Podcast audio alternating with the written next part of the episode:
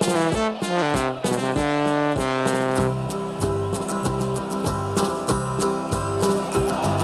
we come, blue and white, and we're looking good. You'll be in for a fight, and we fight pretty good. Getting goals is our job, and we get goals good. Looking good, we are Carlisle United. Hello, everyone, and welcome to the Brunton Bugle, the number one place to get your Carly Night fix in the podcast world. I'm Lee Rooney. And I'm Dan MacLennan. In this episode, we've got lots to pack in as United made it three wins and three clean sheets in a row at the weekend. We review the 2 0 win over Bradford City at Brunton Park, while looking ahead to back to back home games for the Blues against Crawley Town and Hartlepool United. Ten Les O'Neill with a pass so true to Balderstone and Clark's in view. There's a cross and a run. The old one. I tell you what, Dan, Fitted in nicely, that I one. know, I didn't know, it? was it? Tell me though, the buzz is back. Oh. We're all excited, aren't we? Hey? Yeah, telling you. What, what a run we're going on at the moment, the Blues. It's incredible, isn't it? The turnaround in fortunes of the last month or so, isn't it, really, compared to, I suppose, the feeling at the end of October. It was all mm. doom and gloom, wasn't it? And now, Yeah, compared to, say, sort of Sutton away, etc., you know. I mean, that that, was, that was really was a, a low point in this campaign, wasn't I'd it? say thing. Sutton and Northampton were the two low points. And Northampton wasn't really Keith Millen's fault, was it? He'd hardly No. been in. No, and he's, he's managed to turn things around since then, and Yeah. as we'll touch on in a sec. But the fact that he's managed to do it with largely the players that are already here, particularly in terms of defence, is really a testament to his coaching abilities, I guess. So, Yeah. so there you go. Well, let's get into the news section then, Dan. Um, a few little bits to fit in this week. Uh, a little bit of transfer news that we couldn't quite get in last week because uh, the club decided to announce it a couple of hours after we recorded. But there you go. Um, first couple of bits just about the rearranged uh, fixtures, the ones that were postponed over Christmas. So. Two new dates have been confirmed for these games, Dan. Salford away is now going to take place on Tuesday, the 1st of February, with a 7.45pm kickoff. And the Rochdale home game, the Boxing Day game, is now going to take place on Tuesday, the 1st of March, with a 7.45pm kickoff. Um, That'll be all our games caught up, won't it? Because we've had Bradford, we've got Hartlepool next week, as we're Yeah. going to talk about later, and then, yeah. yeah, so it's, it's all done quite nicely. I mm. think that Rochdale one, you might look at it and think that's a bit far out from when the game originally was. I think it's because they don't want it to be too close to the Rochdale away game, basically, isn't it? Trying to Yeah, it makes sense. a little doesn't bit of distance between the two games, I think is the best way to do it. I mean, you look back in the day, I, I was looking at this the other day, like 94 95 season.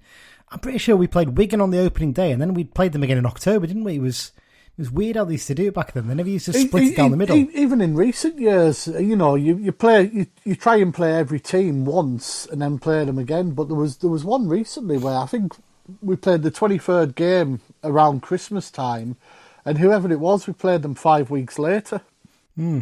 I mean, obviously Leyton Orient last season as well. They, they, at one point, he was looking like we might end up playing them at home on the Tuesday and away on the Saturday Yeah. because it was got called off that many times, but never quite happened. But yeah, n- n- nice to get those sorted and um, I, I, I wonder Yeah. as well. I've not checked hundred percent. Uh, there is obviously scheduled midweek games anyway in February Yes. and March, February the 8th, So- I think against Port Vale, the home and game. possibly the eighth of, eighth of March as well. I yes, I'm pretty sure there's one run out there. But I think they've done it so they maybe have a couple of weeks where there is midweeks and then maybe have a week off, you know, for recovery and injuries and whatnot. So, Yeah, that, that's the best way to do it, isn't it? I suppose. Yeah. Um, well, let's get on to the transfer news then, Dan. And the one that, um, yeah, we, we weren't convinced this one was true, me and Mike last week. We all, we all were a bit like, "Mm, I'm not sure about this. Really. I'm just going to tell our lovely listeners that I did tell them it would happen.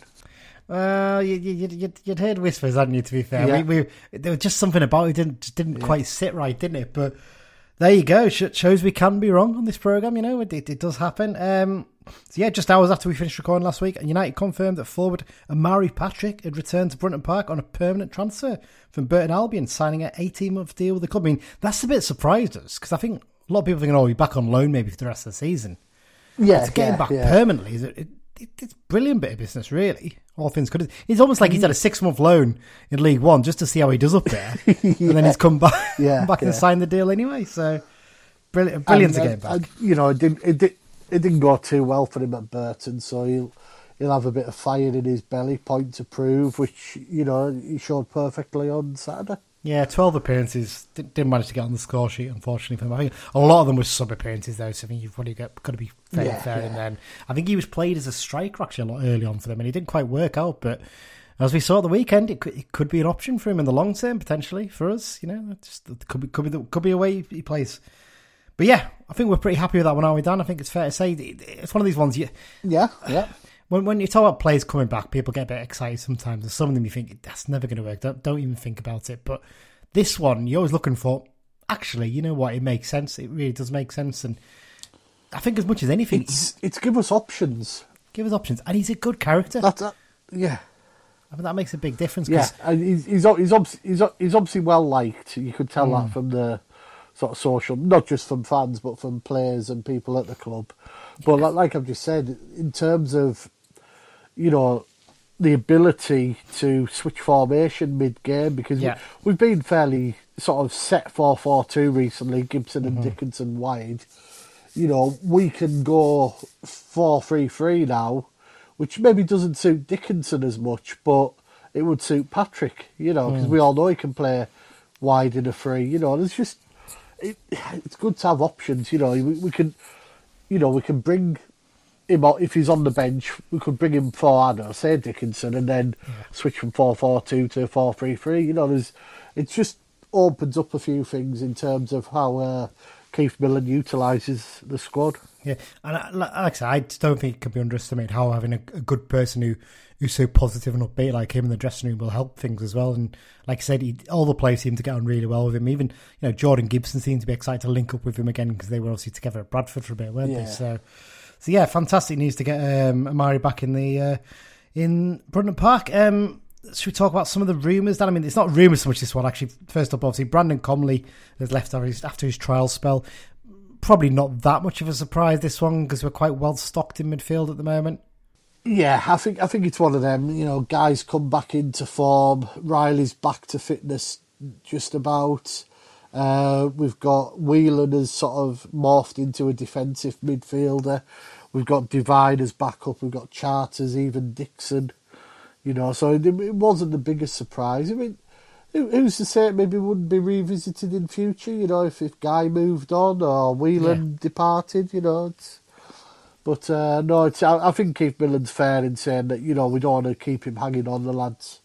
Got Yeah. to go and get some football somewhere. So Yeah, absolutely. That's the that's the Yeah. best way to do, it, isn't it? Really. So, uh, good luck to Brandon in finding himself a new club. Um, let's talk about some of the rumours that have been going around the last week or so, Dan. Um, uh, some interesting ones. Some of a bit. Some of them are a bit Yeah. wild, but one of them, I mean, one of them's been, you know, it's been going around, and whether it's not happened yet or not, but should we talk about that one first? Should we talk about the loan ones that haven't happened? Basically, we know are happening. Let's talk about them first. So, Ah, we do the lawn ones. Yeah. so basically, I've, I've only put one of them in, but I think we remember the other one. Two lads from Rangers that we were linked with loan moves to, weren't we? Obviously, uh, Josh McPake and Stephen Kelly. Uh, McPake being a uh, winger attacker, really, isn't I think, and um, Kelly being a central Yeah. midfielder. Um, both rumored to be coming on loan for the rest of the season. Neither of them have happened. So McPake's gone to uh, Tranmere to the end of the Tranmere. campaign. And Kelly is signed for Salford, hasn't he? I think for the next six months. So Mc, McPake was at Harrogate last season, played Yeah. well, and he went to Morecambe this season, but he just he, he hasn't really played much. So, Yeah. You know, Yeah. And uh, did we did we really need Kelly? That was probably the question with that one, I guess. So, um, so yeah, we move on. Let's talk then about the big one, Dan. Dan being the operative word there, Danny Graham. This Not is an interesting one. It- I'm pretty sure it's not, Not happening, but it, it, it seemed to come out of nowhere, and a lot of people were saying it, weren't they? It was a bit like, oh, that's a strange my one. a good mate of mine was at Sedgefield races a couple, just before Christmas, and he saw Graham Kavanagh there, and I think Danny Graham was there. Yep. And he said there was more chance of Danny Graham competing in the Grand National than playing football. Yeah. So make of that comment what you will. Fair But I, th- I think. I think I think what he was suggesting was he he didn't look fit for football. Interesting, because there's a little bit, a lot of talk that apparently he did a bit of pre-season with Darlington, didn't he? And he's been Yeah, keeping himself ticking over. But I mean, there's a difference between ticking over and playing match football, isn't there? It's one of those things. Maybe it's someone you get to come in and just do a bit of coaching with Sam Fishburne or something like that. That would make yeah, sense. yeah, that, but- that, that would that would be good. Yeah, but yeah, so that, that's an interesting one, isn't it? There's a there's a few names swirling around as well. There's, there's another one we've heard, but we won't mention it right now because it's it's it's an interesting one, isn't it? I think we we're both hmm that, that would be a quite the move. So uh, you can all try and guess who that is, but um but yeah, well, uh, we got to, got to tell them next week. May, maybe we'll tell them next week. If it doesn't happen, we'll tell them. Yeah.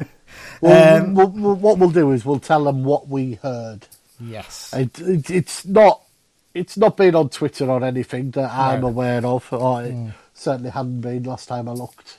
yes. And it may possibly be more for the summer if it was to happen. And that's a big if, but big if, yes, big if. we'll see. Yes. Uh, last bit of news then, Dan, because we haven't got any more rumours to cover. I think we covered all the players we've been rumoured linked to now. I think. Can't think Yeah, of anyone else. Yeah. Um, it's the club have announced that five of the academy youngsters are set to step up to the under 18 side next season. So um, it's going to Always be good to hear. It is really good, isn't it? Uh, Jake Allen, Aaron Fitzpatrick, Sam Heverington, Romeo Park, and Robbie Swinburne. We surely have not had a Romeo play for Cal United before. You'd, you'd think, wouldn't you? Don't think so.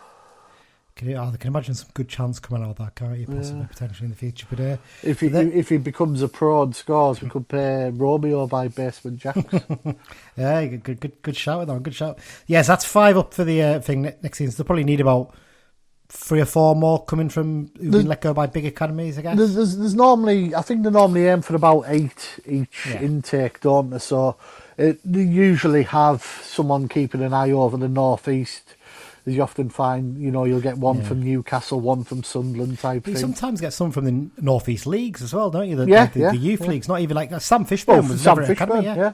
And Mark Beck was the same as well. He wasn't actually in an academy. He was just picked up from Which which shows football. how competitive it is in the northeast, you know.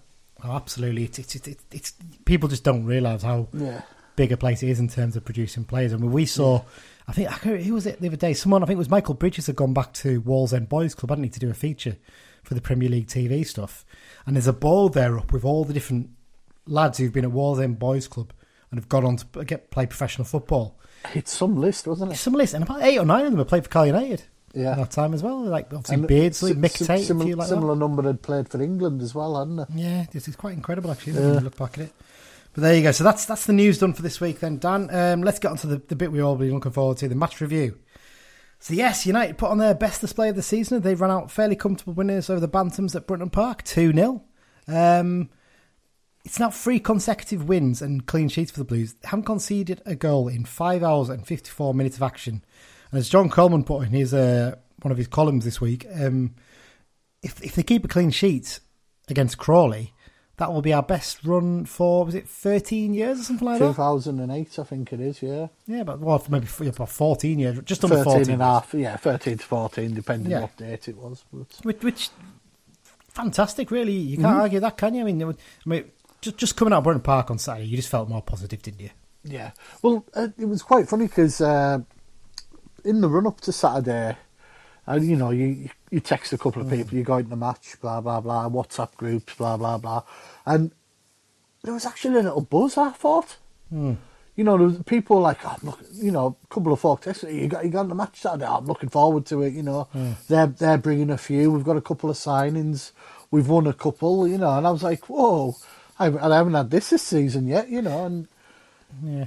Do you think it's maybe no home game for a month as well? Help with that as well? Possibly, possibly. Yeah. I mean, we've, we've got a, a little slurry of them now, haven't we? You know, we- Three in a row. was four, four, four in five. You know, and yeah, no, uh, no, it was, you know, it was looked forward to it, and bloody hell, we enjoyed it. You know, No, but it, it was fantastic, wasn't it? I mean, we'll, get straight into talking about the goals first. Because I mean, generally, we'll, we'll talk about how good a defensive display it was because it was fantastic. It really was. But let's talk about the details, the goals from the game, and the celebrations, of course, as well. We're going to talk about them. Um, first up, on the stroke of half time, Jordan Gibson. I mean, what a strike this was. I mean, you'll have had it as good a view as me because I, I stand, for anyone who doesn't know, I Yeah, stand in the paddock, yeah. just sort of at the I'm, top I'm of the sort of on the same angle towards the goal you're- line and the. You're a little bit higher up, aren't you? So, Yeah, I mean, yeah, he, he seemed desperate to impress, didn't he, Jordan Gibson? Yeah. Bless him. He, he, he really wants to prove a point. He was, and in first half, he was on the right wing and we were attacking the waterworks. yeah. So he was going down the wing where all the Bradford fans were. And it was it was getting a bit of stick, as was his dad, if anyone uh, heard some of the chants on Saturday. And he was clearly desperate to impress, and he was maybe trying a little bit too hard sometimes. There's a few times you're like, you don't need to be taking a shot there, just play the pass or whatever. And I think Millen was quite clever, and he said, right, let's just switch him over to the to the left for a little bit and put Brennan down on the right. And it worked a treat, and he started linking up quite well with Jack Arm, and then Armour was the one who set up the goal, and I think he had Well, another good f- game. first of all, the crossfield pass was. Oh, brilliant. th- uh, you know what? I've not even put that in the in the description. the dare you. I know. I that was like the Callum Guy of last season, Yeah. wasn't it? That- Spraying it about. That crossfield pass was very reminiscent of the Danny Grainger 50 yards Hundred that he used to fire, that he used to set an attack off. And Yeah. Ar- Armour just obviously touches it to Gibson. And when he cut inside, he sort of took one sort of shimmy. Mm-hmm. And when he didn't shoot straight away, there was a little bit of a groan from a couple of folk near me. As I say, "Ugh." and then he sort of took a step again, unleashed, and, you know, chaos ensued. He's good at those ones at the end of, at Yeah, the edge yeah. of their nose, and he's he's got a he's got a great strike on him from distance. It's nice to have a player who can do that again because we've not had that for a few seasons really in that sense. I know Patrick scored a, a long range. We've had a couple ones, but we've not had a player who's who very much specialises in that. Probably since Jamie Devitt, have we really? Who can who's not afraid to have a dig from distance and knows they're going to hit the target. Yeah, yeah. makes a big difference. So, like you said, yeah, he, he did that little lovely little shimmy in. Credit to Armour as well because he could. He's been slinging the ball into the box for a lot of crosses early on, and he could have done exactly the same again.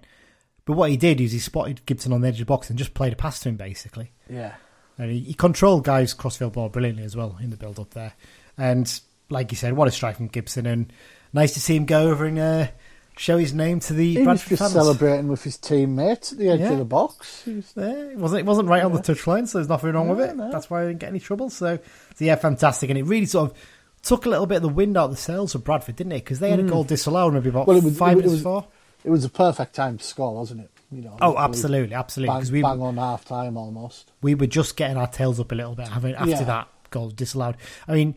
Interestingly, Bradford seemed a bit upset about it, saying it was a bit of a soft foul for the goal. But actually, when you look back, it's an offside, basically. Yeah. And actually, the linesman misses another offside in the build-up because Alex The, line, the went linesman was pitch. atrocious on that on this on our side, Oh, he was appalling. as we will talk about in a second for another Oh. decision. Oh, he was he was just dreadful. So I mean, essentially uh, in the build up to that goal, uh, um, Songo, what do you call him? Yeah, Songo was. Um, I mean, to be honest, he probably could have given it as a foul anyway, but he was offside when he went and challenged for the ball with Howard. But actually, before that, Gilliead had gone off the pitch and then came to collect the pass from off the pitch, so he had to be flagged offside. But for some reason, the linesman completely missed it. So Yeah. should have been two offsides in the build up essentially. But there you go. Yeah. Um, well, let's talk about the um, the other goal then, Dan. later. Well, on. no, let, let's let's talk No? about the disallowed one just before. Oh, go on. Yes. Yeah. You know what? For, fair play. You, you never got the lines about this. When I saw it in real time, I turned to Mike and I said, "I think he was a yard off. I think he was a yard just off. He was." Well, the B stand begs to disagree with the paddock on this because from our loftier vantage point, we were like that wasn't offside. I think it's one of those ones. If if it had been in the Premier League, VAR would have been looking at it for for a while because I think he's, yeah. he's at he's, he's It's his might- It's his yeah. pace that's done it. Yeah. Because as soon as the ball's been, uh, as soon as the ball's gone, he's away. yeah. I think, and obviously because he was so close to him, as soon as he gets that half yard, he looks offside. But there was a there was a still kicking about, and Yeah. he was onside. Yeah, just he's just onside, but he Just, is onside. but, yeah, yeah. definitely. Um, well, let's talk about his goal then. This time though, Amari Patrick Mm. becoming one of the four players I think, as um, John Coleman pointed out this week, that have scored on their permanent return to Brunton Park. He, I, I did correct him on it, but then he pointed out he did say on permanent return. Yeah. And um, Joe Onions had been on loan in his first Yeah. spell, so he doesn't actually count towards it, which was The, uh, annoying because I thought he got him there. I thought he got him, but The the, Yeah. the thing about this goal as well was it literally came from nothing because the ball was just sort of halfway up our side, bit, bit of tussle. It gets one laid back to Armour, who just launches it, which Jack Armour gets an assist for that. the, of course he does. But the, the, the time real, on the clock, from the time on the clock, you know, it was just 88th minute. You've uh, you just get rid of it up the pitch, Hmm. and but what impressed about it was a the way that Omari Patrick took it down under pressure. B spun to get himself a little bit of space, Hmm. and then C basically put the afterburners on and out outpaced his man, which Well- give him the chance to to shoot. Well, the thing is, his touch and turn were in one motion. If you watch it, it's Yeah, brilliant yeah. because he, he doesn't just take his first touch. His first touch puts it behind the defender and sets Yeah. him away. It's, Yeah. a, it's a brilliant bit of play. It Really, and, and the fact that you know he's just like up against the defender later on, it's like right. It's, it's, like I he puts it mind off the challenge. side, side of his boot to spin round him almost, exactly, isn't it? You know, and- I mean, at the game, Mike said to me, "Oh, Gibson's goal. That's got to be goal of the season so far." But after Patrick goes, I turned to him and says, could easily give that goal of the season now, just because of the, the individual slight slight disclaimer: we haven't had many good goals this season. no, G- G- Gibson scored a few. To be fair, like he's had Yeah, a few long yeah. range ones. He, he- he's been he's been having his own competition, hasn't exactly. he? So Maori's fingers right. I'll I'll give him some competition now. But uh, like I said, he was brilliant. Brilliant first touch. He gets he doesn't get totally away from the defender, but what he does, he almost tempts the defender in. Say, go on, make a tackle on me now. Make a tackle on me. He never do. He basically puts him on his backside and coolly slots it away. And my mate Ian actually messaged me after the game. Said, you know what? With the two one on ones that Mary Patrick had, I never thought he was going to miss them. And that's Yeah, one yeah. thing with Patrick. You don't think he hasn't scored that many goals from us, but when he's one on one, you'd back him to hit the target at the very least. Yeah, yeah. I- th- th- that- that's a real great him. That's why I think he One, could one- do one little thing we haven't mentioned there, just prior to the disallowed one, sort Mm. of from the hour mark for about 20 minutes, it was all us pretty much. Mm. You know, and it was a shame we scored so late because we, we, where I sit, we were saying if we get the second here, we'll get a third because these will be gone. Yeah, You know, and I, I think I think after getting the second, if there was another five or ten minutes left in the game, we probably would have got a third because yeah. they, they were gone. I was really disappointed with Bradford. I expected a bit more from them. I thought it was going to be a tougher Strange test. team. They've got some quality in there, but I mean, Cook got that knock early on when he went for a challenge with Howard. He caught his. I think he got. He Yeah. probably got a dead leg by the looks of it, and he tried to shake it off, but you could. I mean, that was literally after about two minutes he got that dead leg, Yeah. and they didn't take him off till like was it twenty nine minutes something like that? Yeah. He, well, he, obviously wants to try and play on, doesn't I he? know, But- but giving him tw- giving him 25 minutes to try and play on. When I could have told you with 15 minutes gone, he's a passenger. And the worst thing that actually happened for us was a ball. I think McDonald played a bit of a loose pass, and Cook went and chased it. And I think that's when he was like, oh, "Damn, I can't carry on here." yeah, yeah. And otherwise, he probably would have carried on till half time to at least get through till then. And that's the point where he knew I had to come off. He had to come off, and that's that was a bit frustrating that because he gave them a, someone back into the game. But they had they had another sub in the first half as well, which will have disrupted them a bit. You know. Mm. Yeah, it, it, it, it's a very weird side. Like you said, that they should be doing a lot better than they are. Yeah. but I mean, Elliot Watt, obviously, we mentioned last week, he's been linked with big clubs. I wouldn't sign him on, on that performance. I wouldn't have him in our team.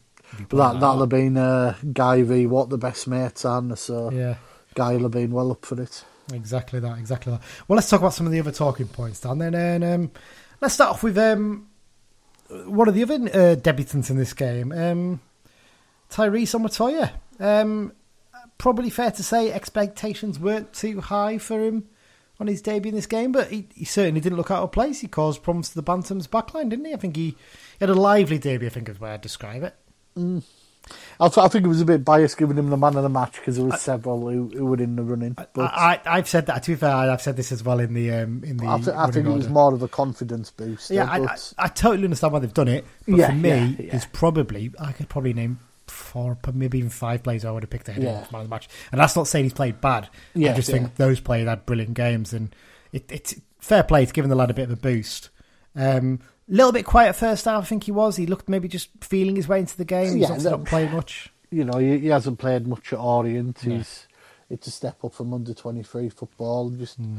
seeing what the lie of the land was. But uh, as as we've said, you know, Carlisle, the Carlisle fan base, if you try, you'll get Yeah. supported, and Yeah.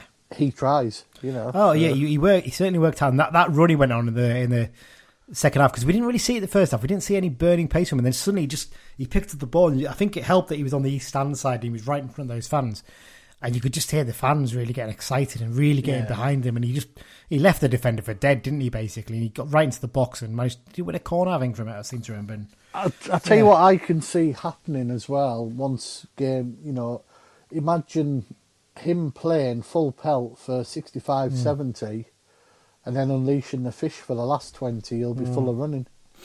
that that's whether the fish stays and where where Well, yeah, we'll, that's the question. We'll, we're going to mention that later. We think that Mm. some of the uh, the younger lads maybe need a loan for a bit of football, Yeah, but yeah. or any other striker, you know. It's, Yeah. Yeah, could make a difference, couldn't it? Um, but yeah, no, fair play lad. I'm sure he'll probably keep his place uh, this weekend as well. Um, let, us talk about the, the enigma is probably not even the right word. The wonder, Big Jon Mellish. He plays where he wants. I mean, never ever write this man off, do you? He's just like a road runner, isn't he? Ah, it's just incredible. I mean, is it probably fair to say there was a bit of a feeling among some of our fans recently that maybe they were looking and thinking, oh, last season was a flash in the pan for him? You know, he could only really fit in one midfield system that the Beech had essentially built around him and he's in the way he plays. And I mean, he's not quite caught the headline this season, but I think he's been quietly effective when he played in the midfield too. Not as effective as obviously he was last season, but he's done an okay job in those games. But his, his performance in his new striker berth at the weekend, I mean, he was fantastic, wasn't he? Left left back to centre back to defensive midfielder to attacking midfielder to striker. It's just think, just make him play a manager, just get, get it get it over and done with. You can, you can imagine on Football Manager, you know, when there's like descriptions for positions and you go on the map and they have dots where they play, there'll just be a dot on every part of the pitch. Well, as, as well, yeah, I was going to say, you're, you're the man who does the. Uh, I am, yes. I'm going to have to have a football word with him man. and say, "Ca- can I make him a player who plays all the way to, and well in all those Yeah. positions? Yeah. Because he, he- just all the way through the middle oh, I mean, he's running. in green and then yellow. Yeah. it, it, it, his running was just just incredible there, wasn't it? The amount of gr- ground he covered, and there was one point I think where he lost the ball and he went back and he basically put a slide tackle in to concede a corner back in uh, his own half, and he, he he must be an utter nightmare to defend against. He really must do be, and I wonder. I know it's maybe getting ahead of ourselves here, but he could really offer a good partnership with with Patrick because he can do all the hard running and you know chasing down and win the ball. And if he can just if he can just finesse his passing a little bit, he could really set Patrick away on some of those runs, couldn't he? I think there's something interesting to look at there, possibly. But yeah, well done, John. Another great game from him. Again, someone who could easily have got man of the match even for this game, the way he played. Um, but the big thing we- we've got to talk about, Dan, is just how good we were defensively once again. weren't we? yeah. Yeah. outstanding. And and um, we poured praise onto Rod McDonald last week, quite rightly, and this week he was excellent at the back again. But for me, and this is your chance to uh, do your "told you so" speech, Dan. Standout man was Morgan Feeney. He was my man of the match. Uh, he was excellent. I've, I've, as you just alluded to, I've always said a fit Morgan Feeney will be a class act. Uh, he's now he's obviously got his fitness. He's getting a run in the team, a team that's doing well. He's shown just exactly what he can be. He's, he's at the moment he's undroppable, isn't he? He's, he's one of the first names on the team sheet, Mm. Yeah, I think. yeah. And and like I said, he's, he's slotting in nicely. He, he does. He's, he's no nonsense when he needs to be. But one thing him and McDonald do offer actually is they're both really good on the ball, and it, it Yeah. goes a little bit underrated that the way that Millen wants us to play is playing out from the back when we when we can, but obviously when we have to lump it, get rid as as Armour did on the the second goal. But we spread the ball so nicely across the back and we move it really quickly. And, and those two are a big part of that. And Feeney, especially, brought the ball out of defence really nicely a few times. And he used Gibson and Mellor down the right to, to really good effect, didn't he? Mm, definitely. You, you you can tell he's he's played at high level at Yeah. at Everton, you know, England under whatever it was, and you know you can tell he's had the coaching, and he.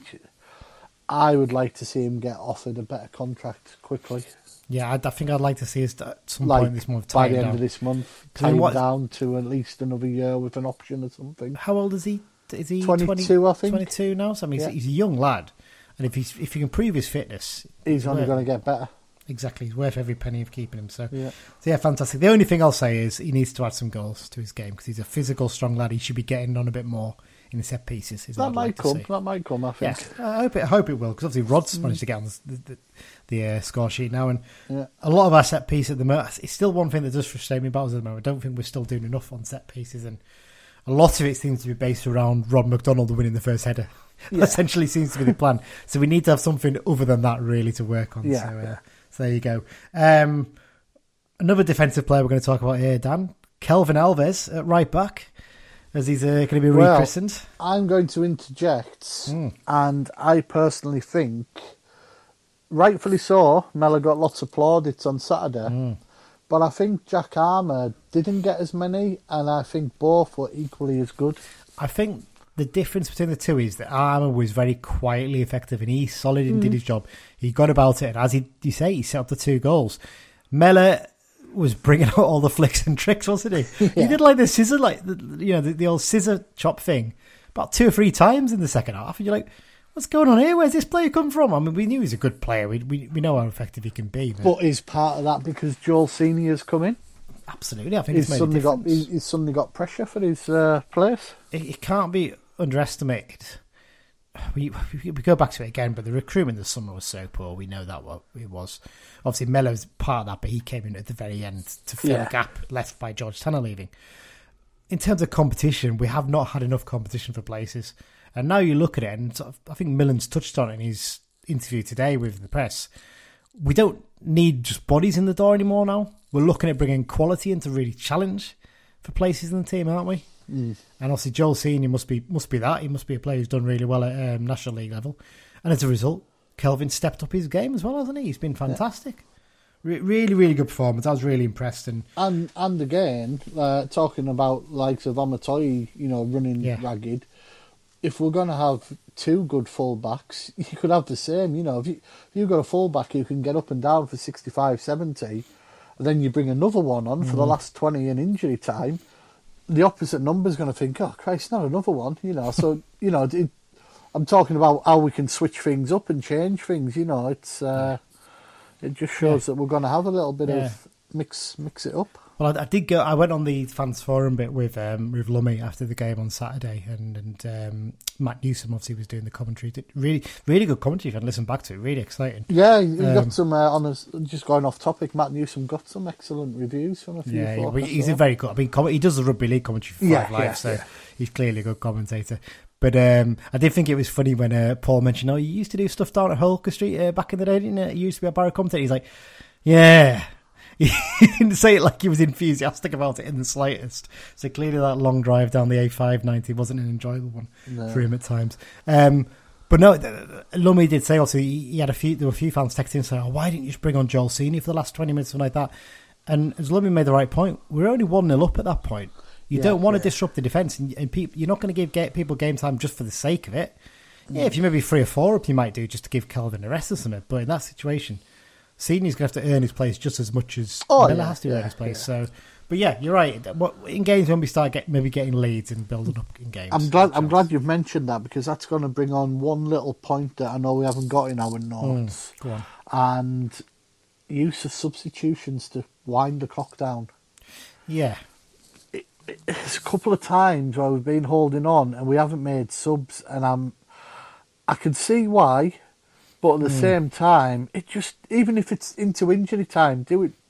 You know, be, I wonder, if, I wonder, what if that might start again though once we get the Tuesday night games back. I wonder possibly. if a few of those players on the bench are maybe the ones who've had COVID, and he's just like, Yeah, let's yeah, ease them back maybe. in. I don't want to throw them in for Well, the I'm, sake I'm, of I'm, it. I'm talking, you know, when we got the second and the game was done, just see it out by wasting two lots of 30 seconds, Mm. you know, Possibly, yeah.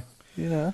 Well, there you go. He, he's, he's quite picky on his subs, clearly, Millen. Yeah. But, uh, that's that's the way it is. Um, just a few of other little points before we get onto the preview sections, Dan. Um, maybe still lacking a little bit of creativity in midfield. That midfield of Whelan and Guy, you know, they're, they're decent, they're hard working, and they'll get about the pitch, but it's not. They're not good at the.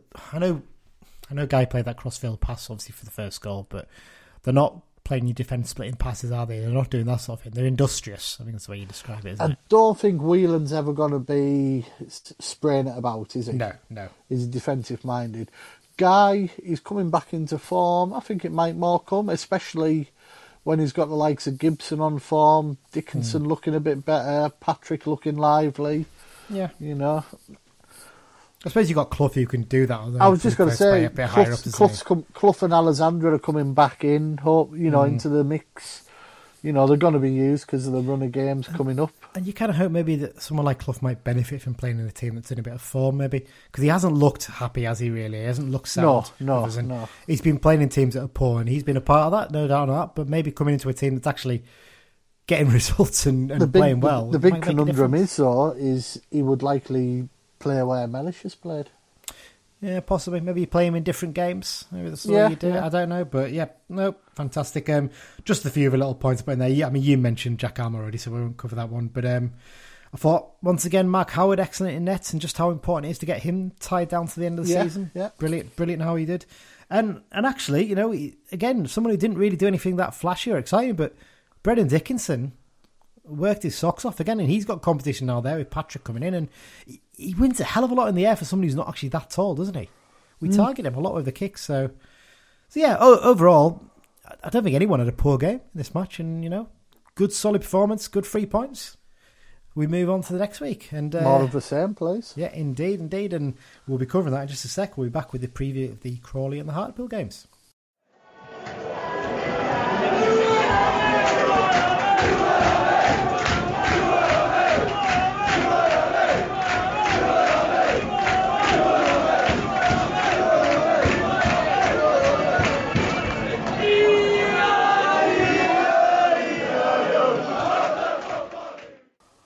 I'm gonna have to leave this bit in here, right? This this is a bit where I should be being professional and carried on.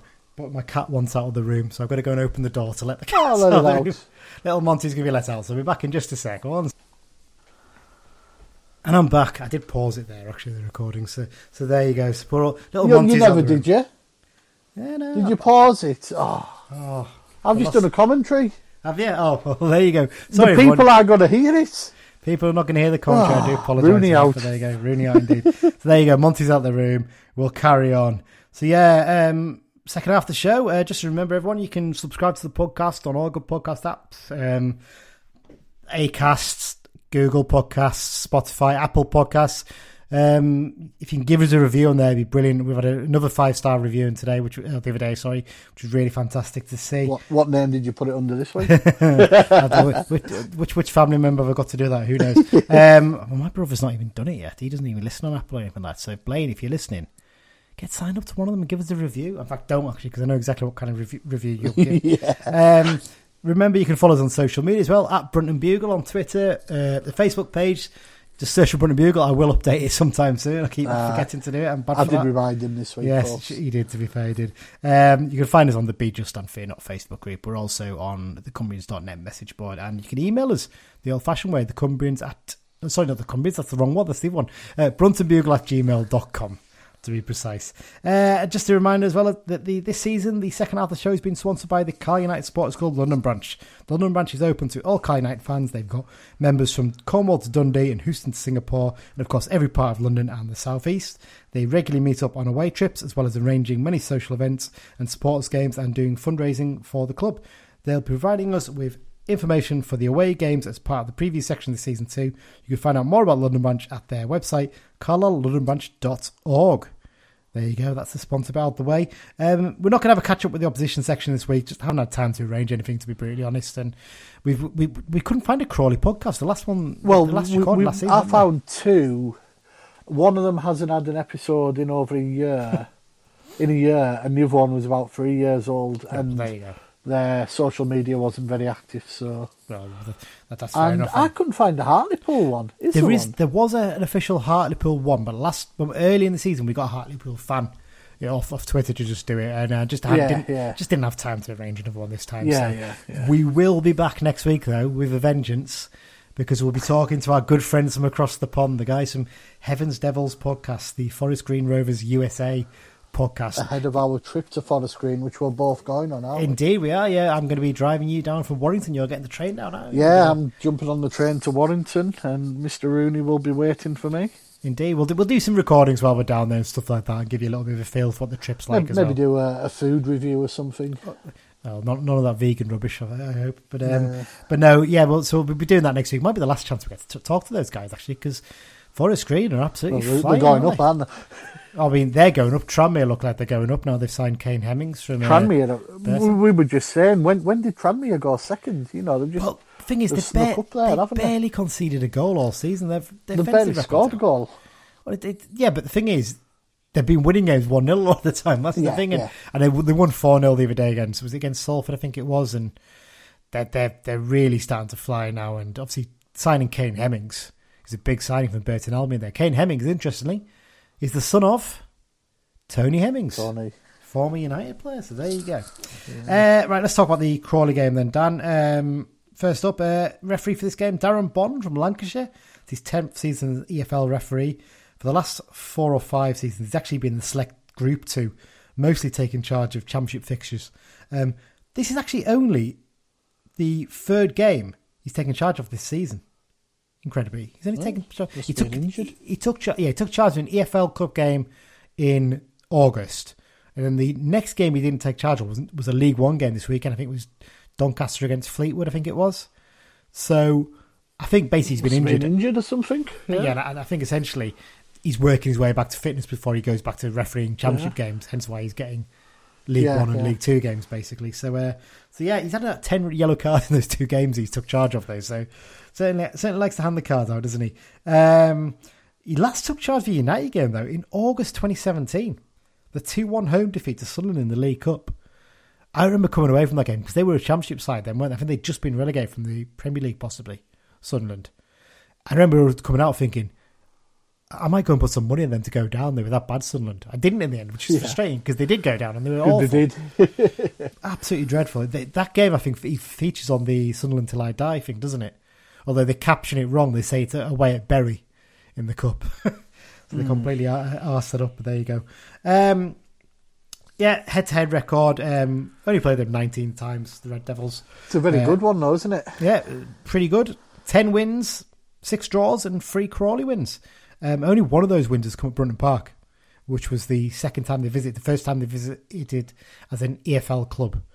Um, so yeah, that that's maybe a good omen, maybe a bad omen, I don't know. Um, but obviously they only picked up their uh, third win against us earlier this season in the game down at um, the Broadfield Stadium. Yeah, Uh, yeah. Last season they finished 12th. This season they're 12th on 31 points. Uh, the seven positions and six points ahead of United, haven't played a game less. Uh, if you asked, if you asked Alexa to give you a mid-table League Two team, she would probably reply Crawley Town. yeah, which is weird because, like, despite my best efforts, I, I've been predicting them to go down for I think about the four or five seasons in a row now. I think, and they're never down. Then I think this might be the first season I haven't because I'm just like, well, Sc- Scunthorpe and Oldham and Rochester that Yeah. that much of a mess. It made no sense to Bad go for. Crawley. Bad off. Yeah, well, yeah, they're, they're dropping like a stone. Zanzala gone there. Obviously, we'll touch on that. Been telling everyone for weeks. Mm, but there you go. Their manager uh, is a man that I think everybody knows about, despite the fact that he's not really had much of a career as a player. Everyone knows about him now because he's a, uh, a, a social media sensation for his post-match interviews. It's John Yems. Yeah. Appointed as manager in December 2019. He's got a contract now until June 2023. Um, previously, he's only managed Horsham and Crawley as a caretaker. I think he, he only ever played as a professional or semi-professional for Horsham for a couple of games as player manager, as an emergency centre back back in the day. Because he was as a youth, I think he went around like Palace and Spurs and Millwall. But he basically, I think he got quite a bad injury when he was young, so he never really made it as a player. Um, But just done- always been in the game. yeah, he's done a lot of coaching, a lot of different roles. Like at Bournemouth, he was head of football operations for a while. He's done scouting for Newcastle and a few other clubs, and he got his chance as manager at Crawley for the second time, having been caretaker a few years back. Uh, and he, and you know what? He's one of those ones you look and think that's a weird. That that's a, an appointment that says disaster written all over it. But he's done well. He's kept them as a solid, solid League Two side, hasn't he? And you know, they now you probably say they never really look that much in danger. They seem to pick quite a few players who get let go by the sort of South Coast clubs, doesn't he? Like your Brightons and your Southamptons and clubs like that, and really do build a, a, decent setup there. To be fair, and you know, it, it's one of those things that you- you'd think maybe they'd be able to get bigger crowds because there's plenty of you know people living around there. I suppose a lot of them go to Brighton and Palace, don't they? From there, I guess from Crawley. So, uh, so yeah, so that's uh, John Yems. He's their manager. Um, the last time they they won one 0 away at Northampton. That's a big result for them, isn't it? I think it's fair to say. Considering Northampton about third or fourth, yeah. Well, yeah, I mean, that, fantastic result. Tom Nichols scoring the goal in that game. Mean, he's a player I've always really liked. He's one of those ones you, you, you'd Yeah. love to see him with us. Never going to leave down south, is he? He's always going to play for clubs down No, south. no. But, you know, d- decent little player he is. Um, in terms of f- overall form, they are below United in the form table because United are fifth in the form table for the last six games now. We're flying. Absolutely. We're And all the clubs up. above us are like Playoff charges on. yeah, Forest Green, Tranmere, and Mansfield, and all the clubs that are up in the playoffs and promotion. So, so there you go. Um, they're eighth in the last six games form table. Their record is drawn, lost, drawn, and three wins in a row, like United, basically. Um, looking through the squad, Danny, it, it doesn't really, you know. I mean, I, I always forget who the good players are in League Two these days because I've I got conditioned to League One for so long. Even though we've been at this Yeah. level for seven years, I still find it hard to work out who's actually decent at this level. And they, But- they move about so much these Yeah. days, don't they? I mean, you look I, at the I- I squad. was just, uh, just slightly off topic. I was having this conversation with uh, a, a pal the other day, and like, Hmm.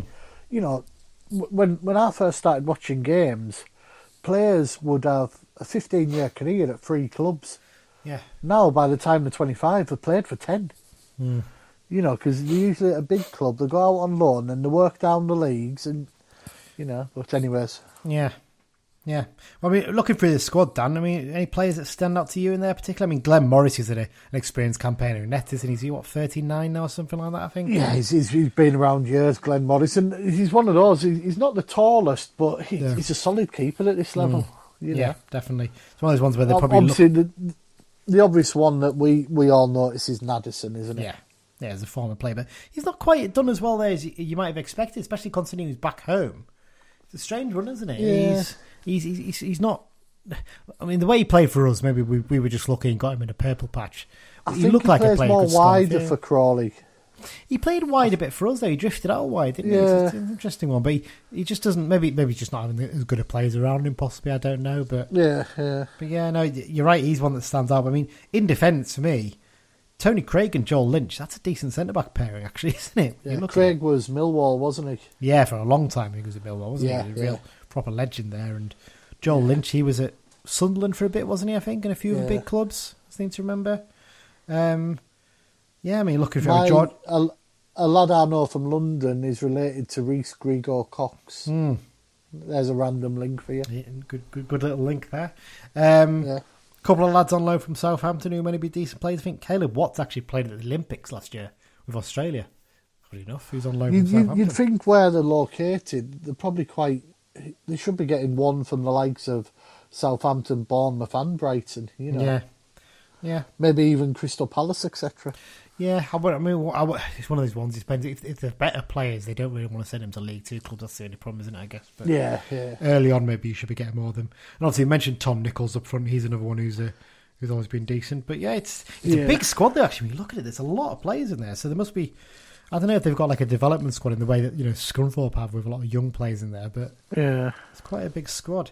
Um, in terms of some of the news involved them lately, um, plenty of activity already at their ground in the January transfer window. Um, arriving at the club, we mentioned already, Australian midfielder Caleb Watts is joined on loan from Southampton and former Burgess Town Hill keeper Taylor Seymour. I think he also had a spell at uh, Portsmouth, did Seymour, uh, arrived on a free transfer, while Tom Dallison has joined Colchester United on a two and a half year deal for an undisclosed fee. I mean, and that'd be funny, he's not a player who I'd really heard of as like a, a star defender at this level. So Colchester shelling out money to sign him on a near a I free year deal. Col- Colchester have got a massive game on Saturday because of the horse Barrow, don't they? Mm, that's a that's a big game because those two are right up right down there now, aren't they? Come They're on, really- Colchester. Come on. Yeah. uh, um, as I mentioned, obviously Joel Lynch before, but he was only on a short term deal to the start of the year, and he's actually extended that now, and he's agreed an eighteen month contract with the clubs. That's that's a big signing for them, especially.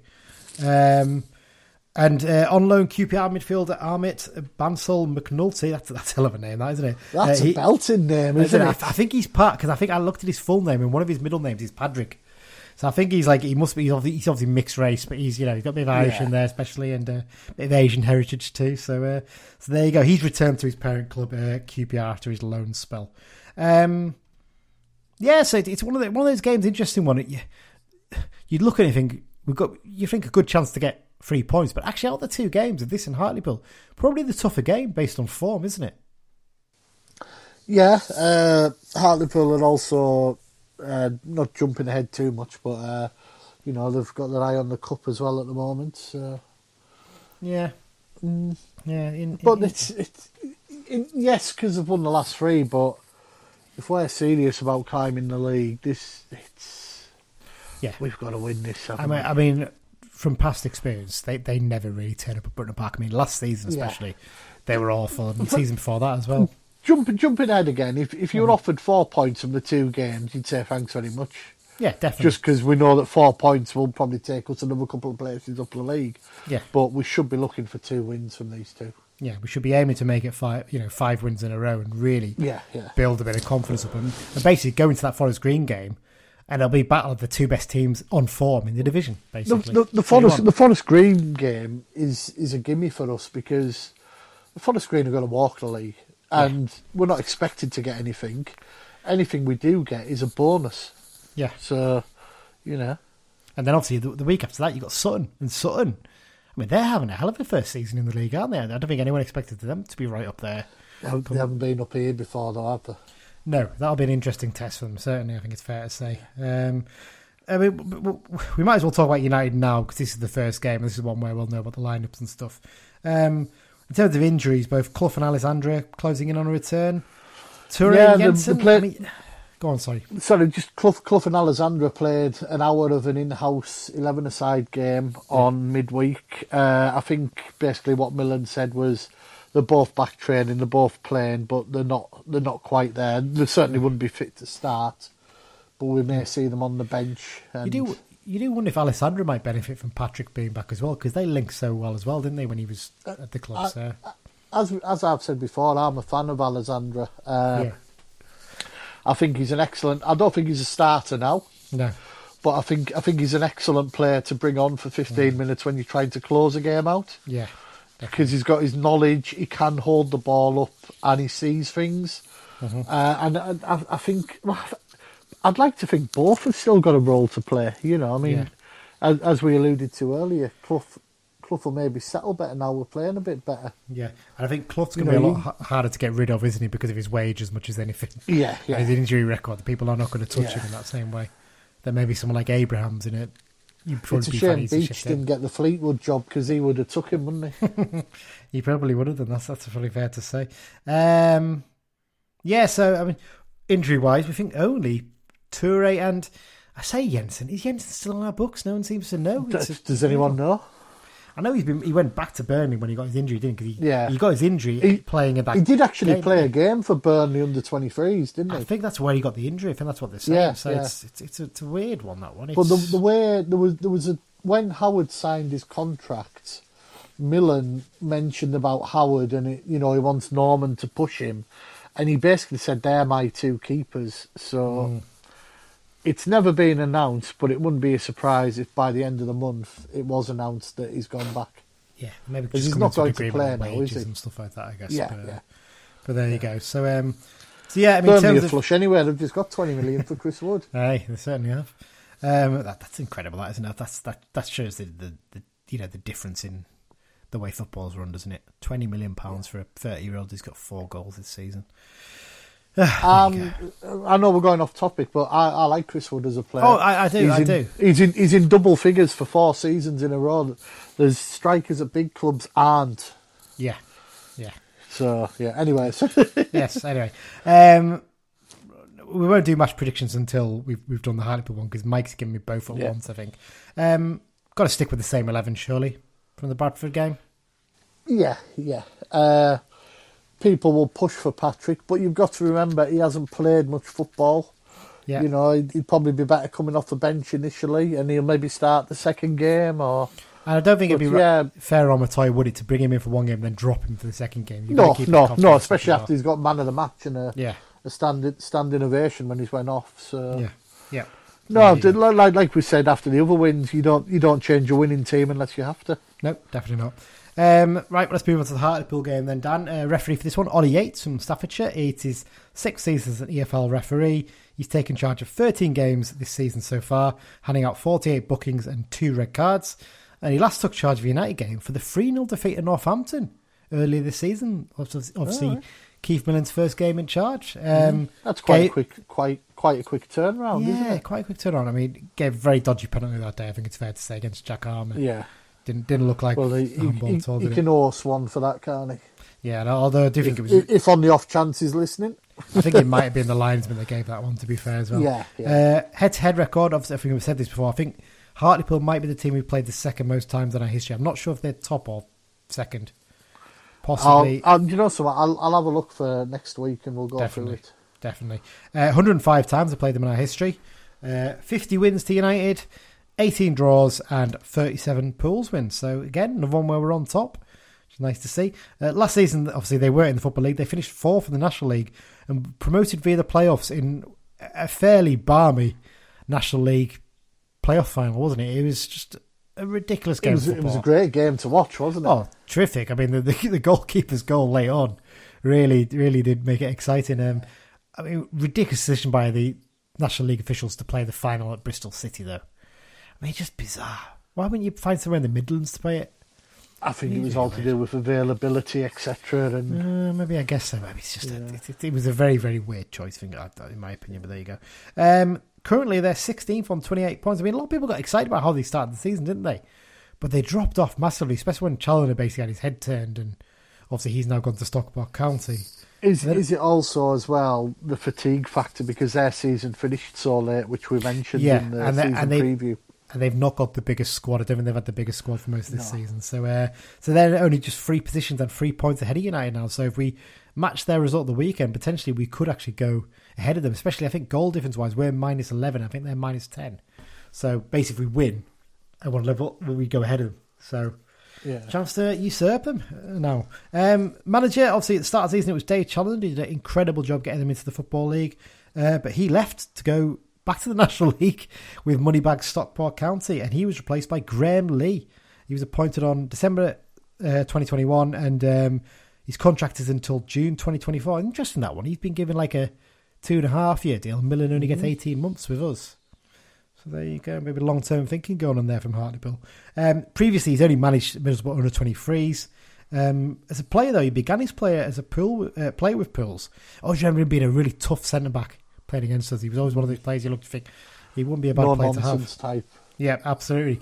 Um, he made 225 appearances at Victoria Park. In his career then took him to Sheffield Wednesday, Doncaster Rovers. He returned to Hartlepool on loan and Shrewsbury Town on loan, uh, Bradford City, Notts County, Darlington. Then he finished his career in Carlisle at Celtic Nation of all clubs. He must have been getting Lucky, paid a fair whack there, mustn't he, to, to be playing for them? that That, that's when they were chucking wages of several hundred pounds. That's at- Was it Willie Gibson and Peter Murphy and John Yeah. Paul McGovern and Colin McMenamin? McMenamin? Was he there as well? McMenamin. McMenamin, Yeah. that's the one. So yeah, he was there.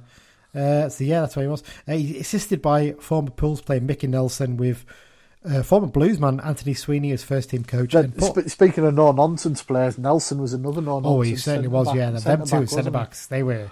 He, he was one of those players I always fancied us signing at some point, and Mm. it never happened. I think both of them. I think you both looked at them before. Did he, did he go to. Norwich in the end, Nelson? I think he did possibly. Yeah, he definitely went to a, t- a club that possibly played in the Yeah. top flight. I don't know if he played there himself. No, but, uh, no, no. But I, I think maybe in the championship years or Yeah, and uh, also at the club in their staff there is Paul Simpson's son Jake. He's head of performance there. So there you go. Think that's basically the. It's, it's more like the um, sports science role, isn't it? Essentially, that's Yeah, what he yeah. does. Jake, I think all that stuff. Um, last time out, they they got a really impressive victory last time, actually, didn't they? Beat Championship side Blackpool two one in the FA Cup, and that's earned them a fourth round trip to Premier League side Crystal Palace.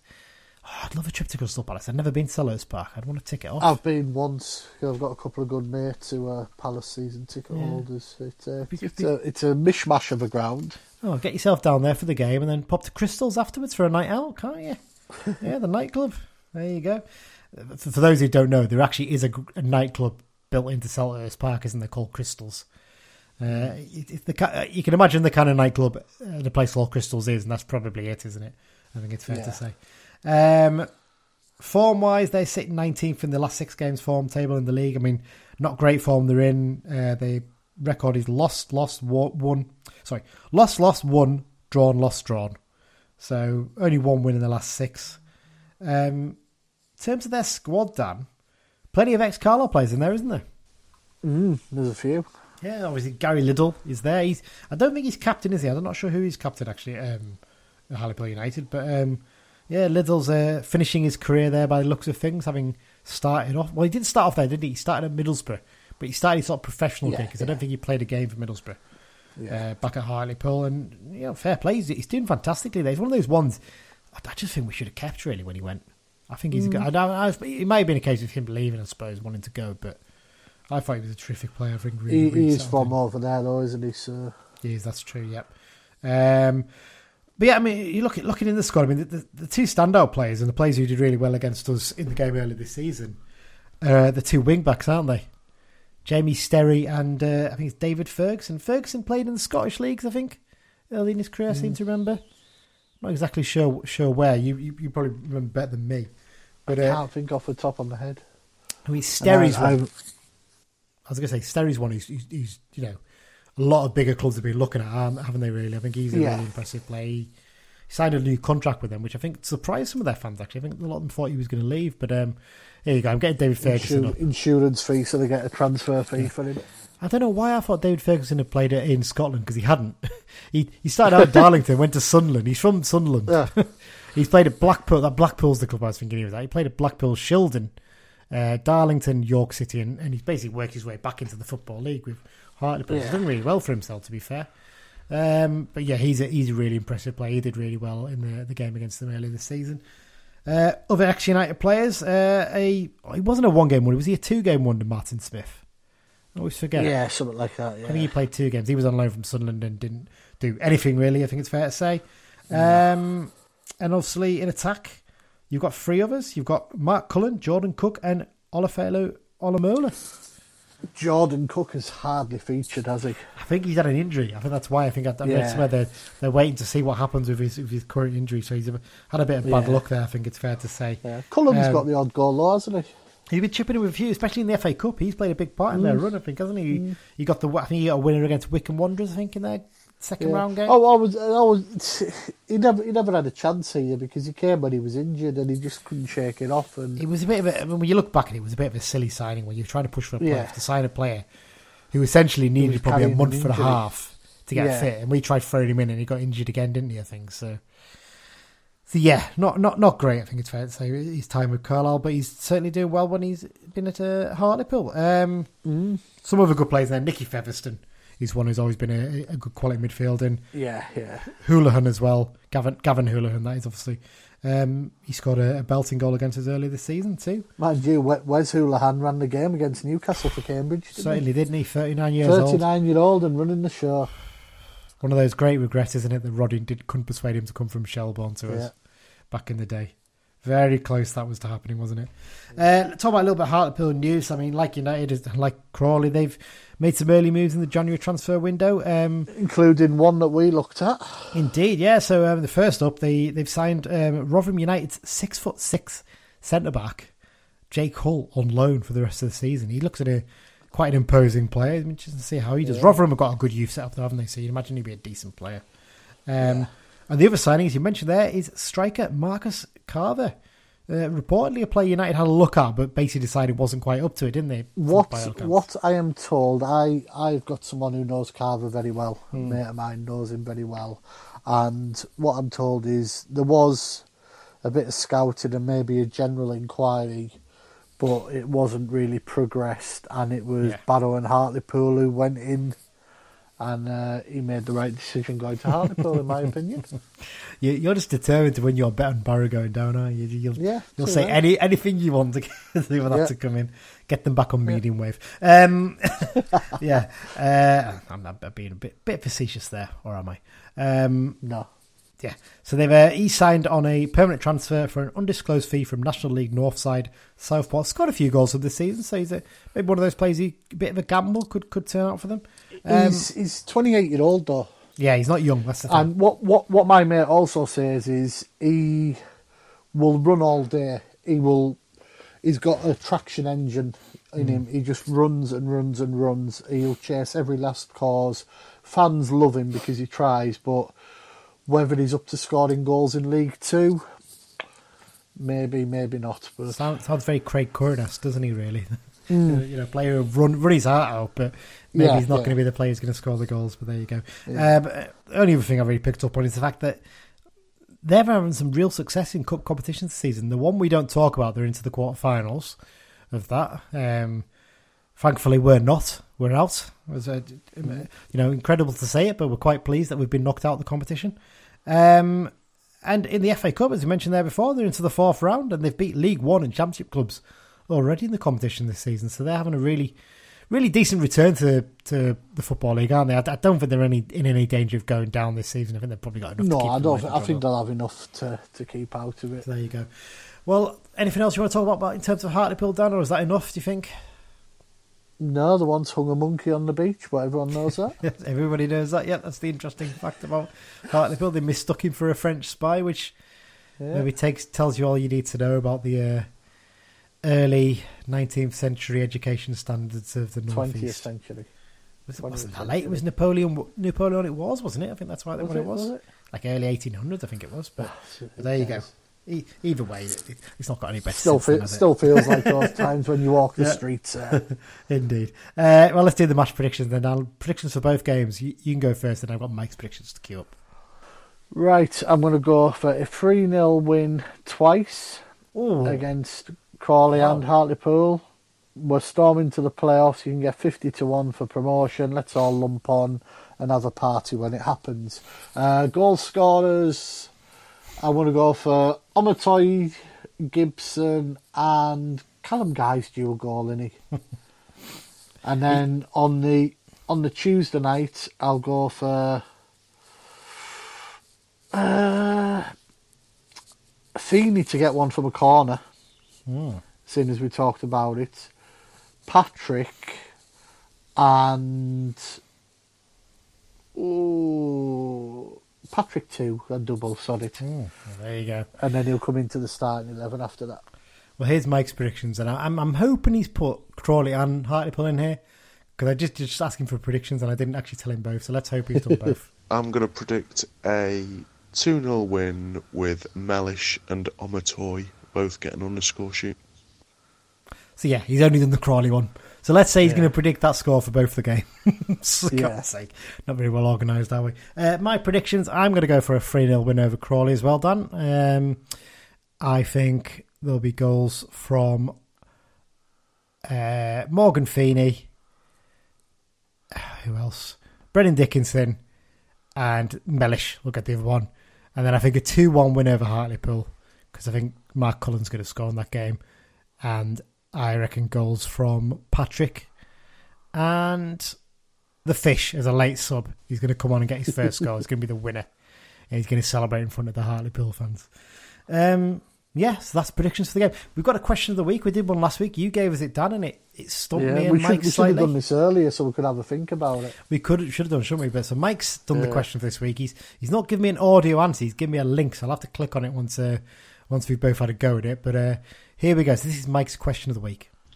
So, as you remember, we had that awful trip down to Crawley in 2014, uh, where we got that horrible nil-nil draw that saw us all but relegated. Who played for us that night?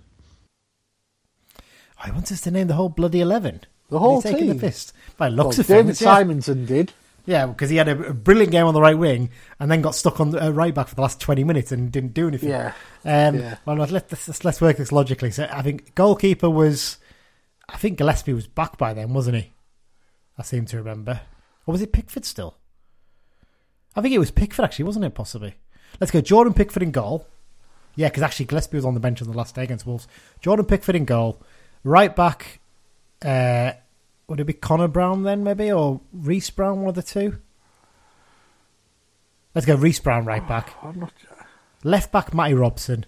Centre backs Sean O'Hanlon and who else would play centre back? Chimbonda. Midfield, Symington was on the right. Who's going to be on the left? Sam Byrne played in that game, I seem to remember, because it just gets me angry thinking about that man. Um, Did he not come off the bench? possibly. Maybe Sam Byrne came off the bench. Brad Potts, he'll have played in Brad that game. Potts. Yeah. Liam Brad- Noble still with us then? Yeah, Liam Noble would have been said. Liam Noble and Yeah. I'm not sure if Berrett played in that game or he was on the bench. Maybe we'll go with Berrett and um, Symington. I'm trying to think who else we had on loan back then. We had a few players, didn't we? Medine didn't play in that game for obvious reasons because he he was sat at home on his tag. Um, Yeah. oh, this is a lot tougher than I thought it was going to be. Did we say Sean O'Hanlon? Yeah, O'Hanlon at centre back alongside Chimbonda. I Yeah. with. Um, Chris Chandler, was he around then? I don't know if he'd gone by then. Maybe I think he might have left by then because Robson was left back, wasn't he, for that most of that season? And I've obviously said as you turn Trying to think who'd be up front. that's the bit I'm struggling with. I, Sam Byrne, you reckon Yeah. off the bench? Is he, I'm yeah, I'm sure Byrne Miller? came off the bench. Miller up front? No, I, I, I, think he he not gone by then? No, he was still there. He left at the end of that season. And I think it Yeah. was because he, he basically he had that contract extension thing, didn't he? and he basically said, "I'll, I'll, I'll tell you I'll who it." who we did have that season, but he definitely didn't play in this game. Mm-hmm. It won't have been Nacho Novo. No, because he played two games and he let he pretty much gone then. Yeah, Um, so I think it was Miller up front. I think we've named about thirteen players here. By the way, Mark Beck, I think. So we'll go we'll go with that team though. So we're going to go with Pickford in nets, right back of Reese Brown. I think I might be wrong. I think he might have gone back. no, we played we played we played three at the back because Symington played wing back. Are you sure? I'm sure he was a winger. I'm sure he was a right winger, and then he moved to No, right I back think he played on. wing back. Ah, I'm trying to think. Right, uh, Maybe it would have been no, because Brad Potts was in midfield by then, wasn't he? I think yeah. maybe it would have. Well, let's go. Let's go with Reese Brown right back, centre backs, Chimbonda and Or O'Hanlon. Hanlon and Chimbonda. Right, left back was Matty Robson. Midfield, we think. We, we said guess Noble and Potts Noble, Potts, maybe Berrett, and Symington. Symington. I think someone played out position there on the left, possibly, and then up front, Lee Miller and Mark Beck. That's our guess, and we think Sam Byrne might come on as a sub. So let me click open this link, Dan, and tell you what the lineup was for that game. Let me see. Where's this link that Mike has sent me? Uh, okay. I mean, he could have actually just done it on the audio. The team that day Jordan Pickford in nets. Brown played. I was right. Reese Brown. Yeah. Uh, yeah, I shouldn't have doubted you as well, though. Chris Chandler did play. He was left back instead of. Um, Did he? Did he? Yeah. So it was Brown. Well, I, I was going. I was going to. I, wa- I was umming and ahhing between Chandler and uh, what was he called from Wigan? Uh, Redmond. Redmond. He was midfielder, wasn't he? He was more centre midfielder. I seem to remember. Yeah. Um, so yeah, basically it was uh, Symington at, on the right wing. So it's, um, Pickford in nets, Chandler left back, uh, Brown right back at the start, and then O'Hanlon and Chimbonda in uh, in mid in centre defence. Symington on the right wing. Your midfield was um, Symington on the right. It was more like a five man midfield actually when you look at it. So, uh, the, can I just say something, Lee? Go You've on. been any good reading teams out as an announcer. well, this is the problem because the, the lineup's complete. the BBC site has got the lineup completely wrong. It's got in terms of positions. That's why I'm trying to do it properly. Uh, your right wing was Symington, and then in midfield you had Potts, Berrett, Noble, David Amoo. Yeah. completely forgot about him, and Lewis Guy He- played he up front. Lewis Guy. Oh.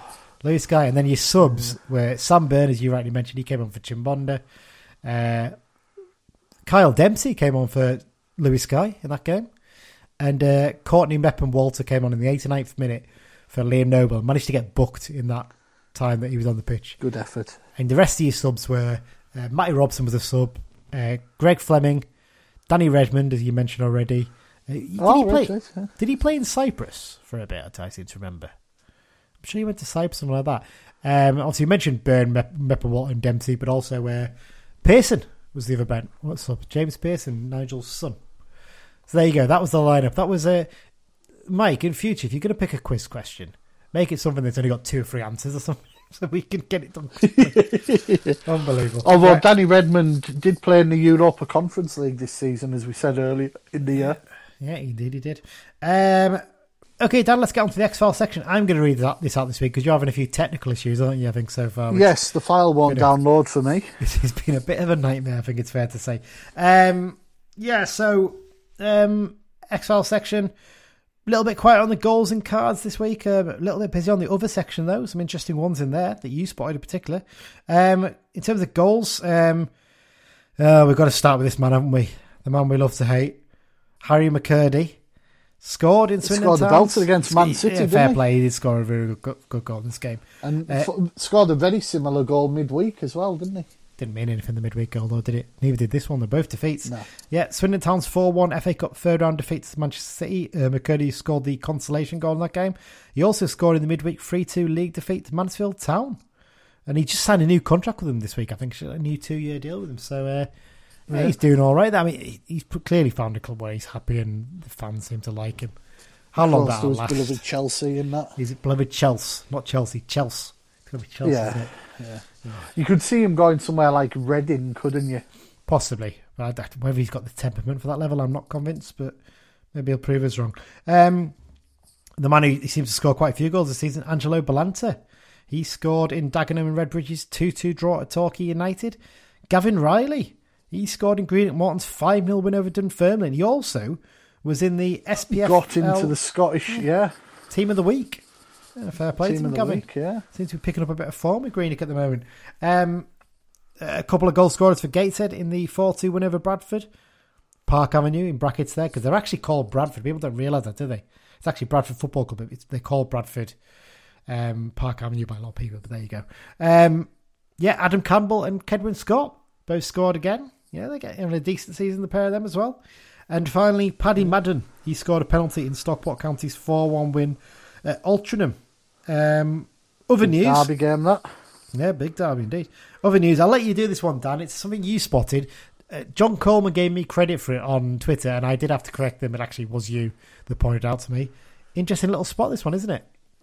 Yeah, uh, AFCON, African Nations Cup, is on uh, at the moment.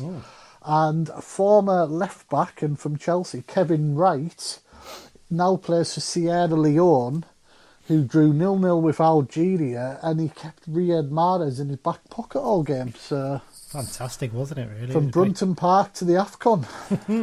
No, he had a, he had a great game by all accounts, didn't he? And he's he's he playing in the Swedish league now, I think these days. He's been playing in Sweden, Sweden for about five seasons. I think he's in the second division there. Yeah, I think he But started he's, out. he's been playing plenty yeah, of games. I think when he left us, he went to a club in Norway, didn't he? And I think he's moved over to Sweden. and He's played for a couple of clubs over there. yeah, yeah, yeah. So he's uh, doing pretty well for himself there. Well done to the lad. I mean, I think he'll be grateful he didn't play in that Tunisia Mali game the other night, though.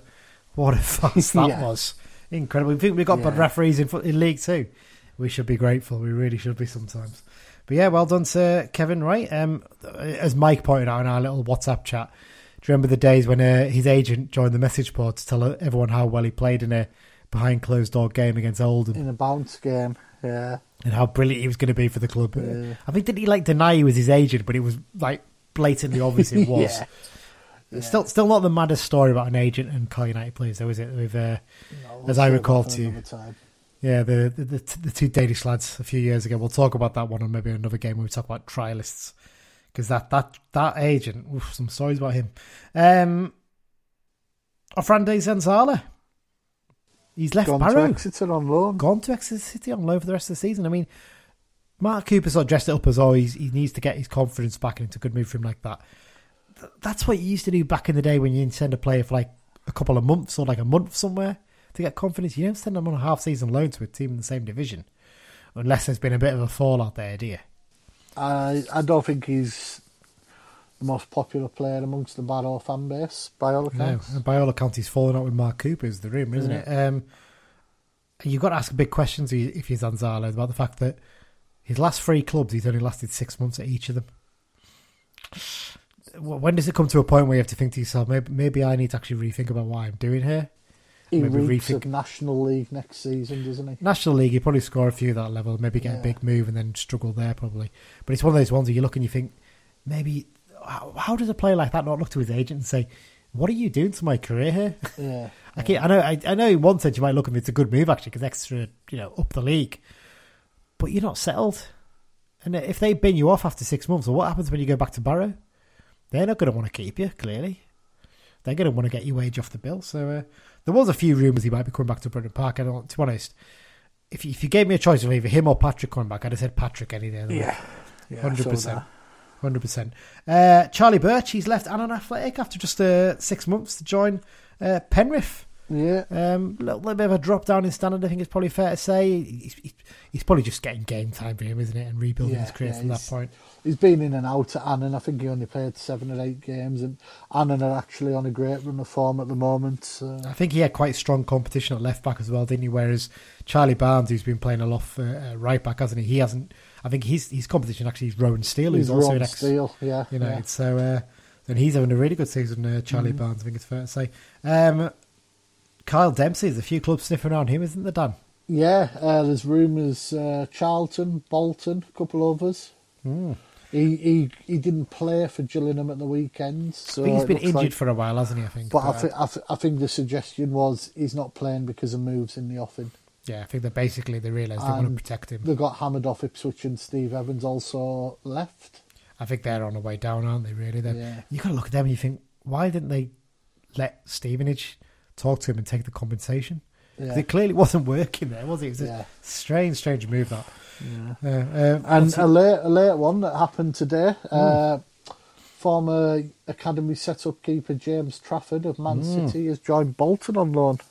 Yeah, and obviously the the, the very last bit here is uh, Dean Henderson. He's apparently been told that he won't be leaving Manchester United either on loan or permanently in the January transfer window, and apparently he's not happy about that. Yeah, Because the can't route- blame him. The rumor is he was promised he would start the FA Cup game against uh, Villa. Well, he was apparently ill in the run-up to it, Hmm. and he only trained the Sunday, so Yeah. they didn't want to risk him.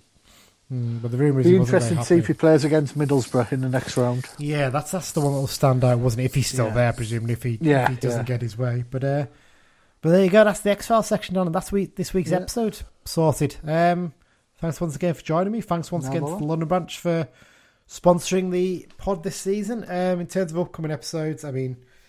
We'll obviously, Forest Green will be doing a preview for that. We'll do probably a little special episode after Forest Green as well of our little trip down and talking about what it's like as a day out at the, uh, the you know, the world's first vegan football club. Um, yeah, we'll do a little bit on that. We're going to try and get my CFC 11 one recorded in the next couple of weeks as well, aren't we? I think I've got a few days off next week, so we'll see what we can fit around each other, really, can't we? And uh, get something recorded then. And uh, that's it, I think, for this week's done. Mm. So thanks once again for joining me. Thanks everyone for listening. Really do appreciate it. And uh, up the blues. Up the Blues.